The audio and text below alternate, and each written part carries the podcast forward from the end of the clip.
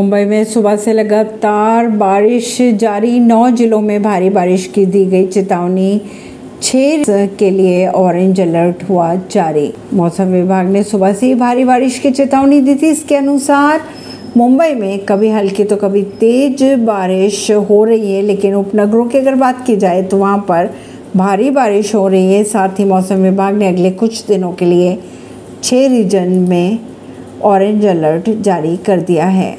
मौसम विभाग के अनुसार राज्य के नौ जिलों में भारी बारिश की संभावनाएँ जताई जा रही है। वहीं अगर बात करें मुंबई सहित ठाणे समेत नौ जिलों की तो भारी बारिश की चेतावनी यहाँ भी दे दी गई है। ऐसी ही खबरों को जानने के लिए जुड़े रहिए जनता सरिश्ता पॉडकास्ट से, परवीन दिल्ली से।